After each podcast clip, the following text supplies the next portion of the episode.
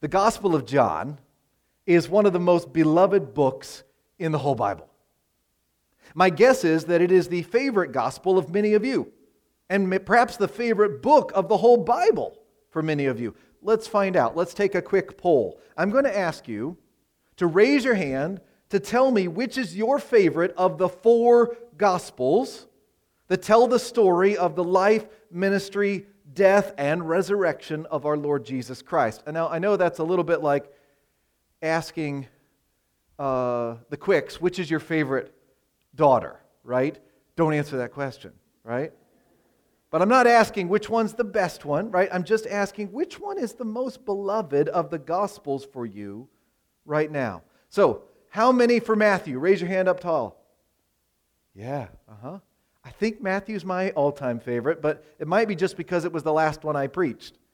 The theological biography of Jesus to help us to follow him as his disciples. Okay, how many for Mark? Raise your hand up tall so we can see. Yes, you guys like the action packed Mark, that short and his favorite word is immediately. Mark's like, he just jumps around. We studied the introduction to Jesus in 2005 and 2006. All right, how many for Dr. Luke? Raise them up high. Ooh, a bunch of you love Dr. Luke. Certain of Jesus, that historian who helps us to become certain of who he is and what he's done. We studied that in 2009 through 2011. All right, and how many for Gospel of John? Yeah, okay, maybe about the same as Luke in this room. Okay, very good. How many for, I don't know which one? Okay, there's a bunch of you too. I'm glad you're here. It might be John by the end of this series. Now, how many of you, the Gospel of John is your favorite book in the whole Bible?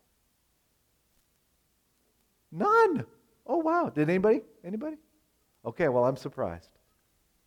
That's, that's great. John is beloved, though, and rightly so. It is deep and sweet and simple and profound all at once. I have preached all the way. I said on social media, anybody want to guess which one it was? And Curtis asked me if it was a repeat, you know, if, I, if we're doing a rerun uh, for this series. I have preached through the Gospel of John once before, but it was a quarter of a century ago. I was finished with it before Robin was even born. I started preaching through John just a few months after coming here to be your new pastor in 1998. Who was here for the Gospel of John the first time around? Yes. You know what that means? You're old, okay? There's, there's no getting around it, right? I did not even know how to preach back then. So, as I'm now your refurbished pastor, starting up again, I thought it would be good to start over again in the Gospel of John. Back to basics, back to the deepest truths in the whole world, back to Jesus, the whole point of our church. You've already received some great teaching from John, the son of Zebedee, whom I think is the author of this gospel, already this year from the other elders. Remember a few weeks ago when Joel preached through 1 John, the letter of 1 John? A lot of the same key words popped up there. Simple words, but fathomlessly deep. Words like life, know, believe, son, Spirit, Father, Light, Sent, Eternal. Are those simple words? They are, and yet they are so deep. And Cody, just a couple of weeks ago, was also in the Gospel of John. I've listened to Joel's, but I haven't got up to Cody's yet, so I'm so thankful that we record them so we can listen to them afterward. And here's why we're going to study the Gospel of John together. Not just because it's beloved, but because of why it's beloved and because of why it was written in the first place. And to know that, we need to start at the end. Next week, we'll jump into chapter 1, Lord willing, where John started writing. But today, I want us to look at the two verses near the end of the book where John tells us why he wrote it in the first place. Do you have chapter 20 open in front of you? Spoiler alert if you've never read it before, chapter 20 is the climax of the whole book. The hero, Jesus, comes back from the dead. And he appears to his disciples, to Mary Magdalene, to the disciples behind locked doors, and to doubting, we call him doubting Thomas, to whom he said, Put your finger here and see my hands. Reach out your hand and put it into my side. Stop doubting and believe. And Thomas said to him, My Lord and my God. Can you imagine? What a moment that must have been. And right there, at that moment, if this was a movie, all the action would pause or it would fade to black. And John, the beloved disciple, would step forward and talk right into the camera, what we call breaking the fourth wall, where he talks right to the audience. Because in verses 30 and 31, John talks directly to his readers, to you and me. And he says this Jesus did many other miraculous signs in the presence of his disciples, which are not recorded in this book. But these are written that you may believe that Jesus is the Christ, the Son of God, and that by believing you may have life in his name.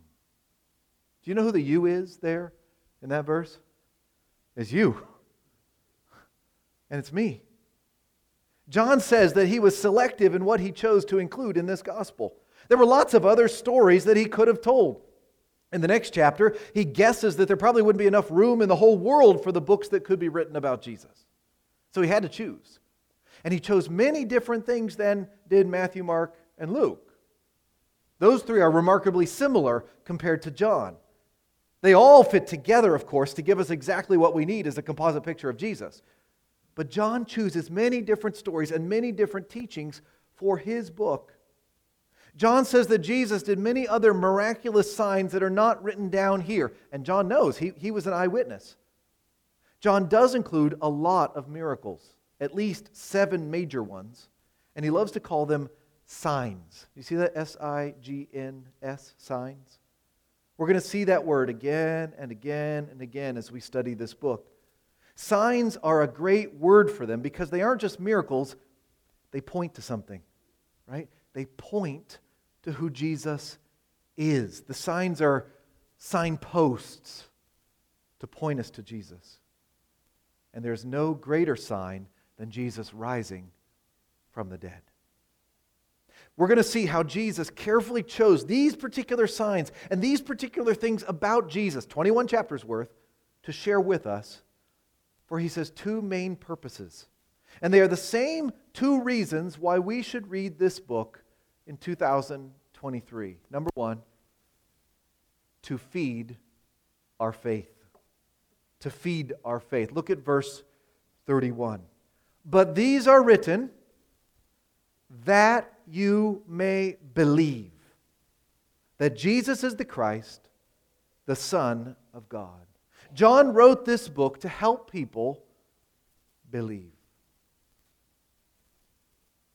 Joel Michaels made this very point back in the spring.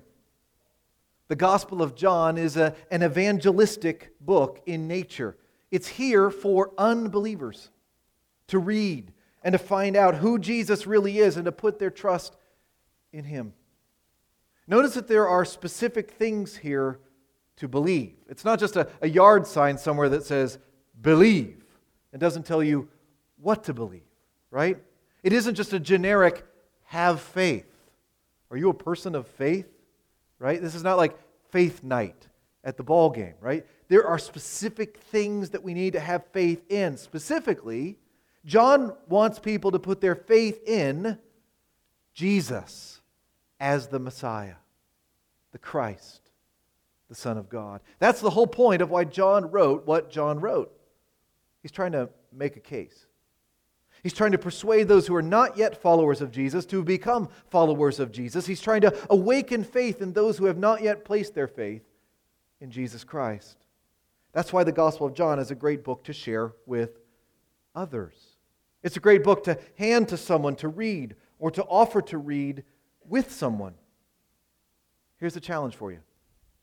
How about you identify somebody in your life who is not yet a follower of Jesus? and invite them to read the Gospel of John with you in the next few months. What's the worst that could happen? They could say no.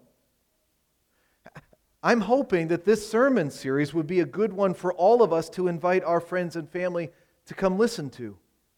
Come listen to what John says about who Jesus is and believe. But the Gospel of John is not just for unbelievers, is it? It's also for you and me, who are already believers as well, to feed our faith. Interestingly, there is a reading of verse 31 that could be translated, that you may continue to believe. The New Living Translation adopts that as its reading. We don't stop reading the Gospel of John once we're convinced.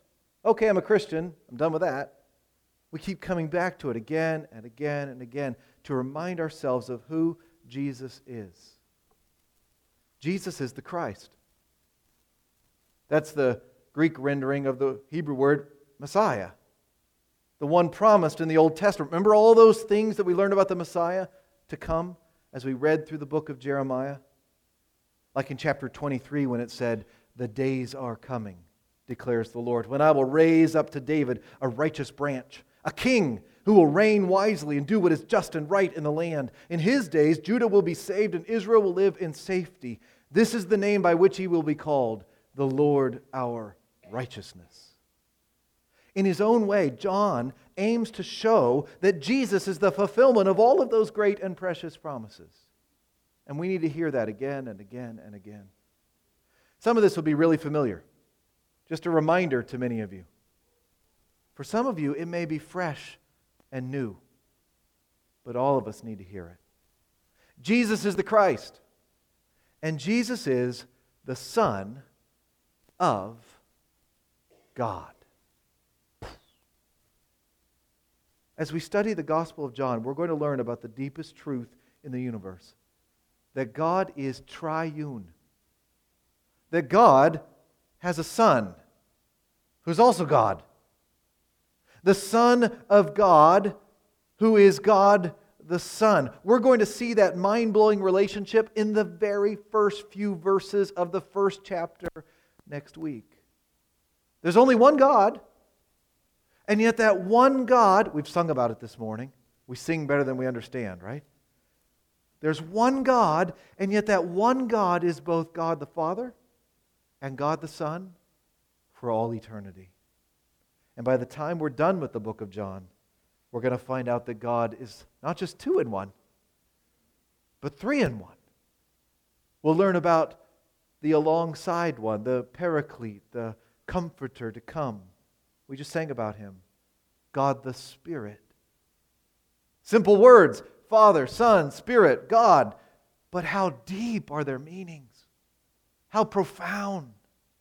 Simple, but not simplistic in the slightest. The deepest truth in the whole universe. The church father Augustine said that the Gospel of John is it's like a pool that a little child can wade in. Anybody can get that word Father, Son, Spirit, right? but it's also deep enough that an elephant can drown in it, right? It is that kind of water that we're going to be swimming in over the next few months. And John says he wrote down all of this stuff so that we might believe it. John uses the Greek word translated here, believe, nearly a hundred times in his gospel. Do you believe? Do you believe that Jesus is the Christ? and only Jesus is. We are so tempted to put our faith in other people and other things instead of in Jesus alone. We treat them like they're the Messiah. Don't put your faith in anybody else. Don't put it in me. Don't put it in some politician or some guru or some celebrity. Jesus is the Christ. Jesus is the Savior. And Jesus is the Son of God. Do you believe that? Hmm. That's dangerous to believe. In some parts of the world, that'll get you killed. In some places, like social media, it'll get you canceled or at least ridiculed. I don't know about you, but I need to come back to this again and again so that my faith grows stronger and stronger. And not just faith, but faith in Jesus. Oh, for grace to trust Him more. Because here's the result.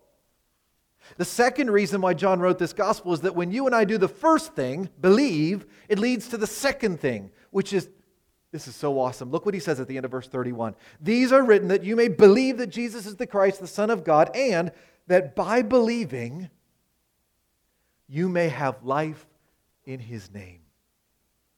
To give us life. Doesn't get any better than that, brothers and sisters. By believing, you may have life in his name. Belief leads to life. Belief leads to life. We're going to see that again and again. That's, we're going to make this the name of the series Life in Jesus' name. Belief leads to life. What kind of life? What does John mean? Well, John is going to teach us over the course of this book that it is what he calls eternal life. Life that starts now and goes on for all eternity. And it's not just biological life, our cells reproducing, breath, blood, and all that, though it is physical, and it is phys- going to be physical in the resurrection, but it's spiritual life, and it's forever life. Imagine that. Forever life. Forever life. And he's not just talking about the afterlife here. Right? This is not life that begins then. It's life that begins now. That by believing you may have life in his name. He's talking about a life that starts now, right now, when we believe. Jesus calls it abundant life or life to the fullest, life to the max. When we believe in Jesus, there's a new quality of life that is birthed in us that changes everything for us now and forever. Now, it doesn't mean that we're happy all the time and that everything always works out for us. Far from it. Jesus has this kind of life, and look what happened to him. But it does mean that we have been invited to share in the very life of God. And we are ultimately like happy, contented sheep, like the one I put up on the screen last week, well fed and all cared for and safe. Safe from the world, the flesh, and the devil. Jesus is going to say in John chapter 10 the thief comes only to steal and kill and destroy. I have come that they might have what? Life. And have it to the full. That's why I want us to study the Gospel of John right now, so that we experience that kind of life in 2023. And rest in it, and revel in it, and rejoice in it, and live out of that life. I'm hoping that each and every week, I'm hoping that the message is life giving. I want you to come to church and say, I'm going to hear about Jesus this week. I'm going to get some life. Now, you have the life okay? You won't get it from me. But we're going to look at the Word and we're going to believe who Jesus is and we're going to experience life as we go deeper into the gospel of Jesus Christ in the gospel of John. Verse 31 that by believing you may have life in his name. So you see, it's very important that we believe. There are high stakes here. This life only comes through believing in Jesus, in his name like Joel preached in 1 John 5 earlier this summer. And this is the testimony God has given us eternal life, and this life is in His Son. There's that word again. He who has the Son has life. He who does not have the Son of God does not have life. That's how important it is. Then he goes on to say, I write these things to you who believe in the name of the Son of God, that you may know that you have eternal life. Or how he says it here in this book, in chapter 3, verse 16, the most famous verse in all of the Bible. God so loved the world that he gave his one and only Son, that whoever believes in him shall not perish, but have eternal life. Do you believe in him? If you have not yet put your faith in Jesus, then I urge you to do so today. And I'll urge you again next week, and the week after that, and the week after that, if those weeks come. Because we don't know if we have next week, or the week after that, or the week after that. What we do know is that if we believe, then we will have life, and have life in His name. We're going to learn a lot more about His name. In the Bible, your name is more than just what they call you, right? It's, it, it, it's Darren, right? I called you Dustin, right? But it's Darren. His name's Darren. Get it right, Pastor Matt. It's more than just what we call you. In the Bible, your name is who you are, it's your identity, it's your person, it's your character, it's your authority. And we're going to learn a lot in the Gospel of John about who Jesus is, the name of Jesus. It's the Gospel of John, for example, it has the seven I am statements in it. Do you know what I mean? Jesus says, I am, let's fill in the blank. I am the bread of life. That's one. I am. I am the, the good shepherd. Yep, another one. I am the way, the truth, and the life. I am light of the world. Got three more to go. I am the door to the sheep. Yep. Two more to go. I am. Nope. Good one. That's good, but he doesn't say it there. I think we said bread of life, didn't we? Did we say the true vine? I'm the true vine. And one more. I am the resurrection and the life. That's all of what John means by in his name. That and more. The Christ, the Son of God, that's his name. And if Jesus is all of that, then we get all of that when we trust in him. Do you believe? John wrote this to you. To you. He says you. The you there is you. If you don't yet believe, then I encourage you to open up the Gospel of John and read it. Most of you could easily read this book this week. Start today, read three chapters this afternoon, read three chapters the next day, and before we open it up next Sunday, you'll have made it all the way through. You'll have the whole gospel dancing around in your mind. Do you believe? If we do believe, then we have life in His name. Live that life. Live into that life. Live your life for Jesus and in Jesus and through Jesus, both now and forever. Amen.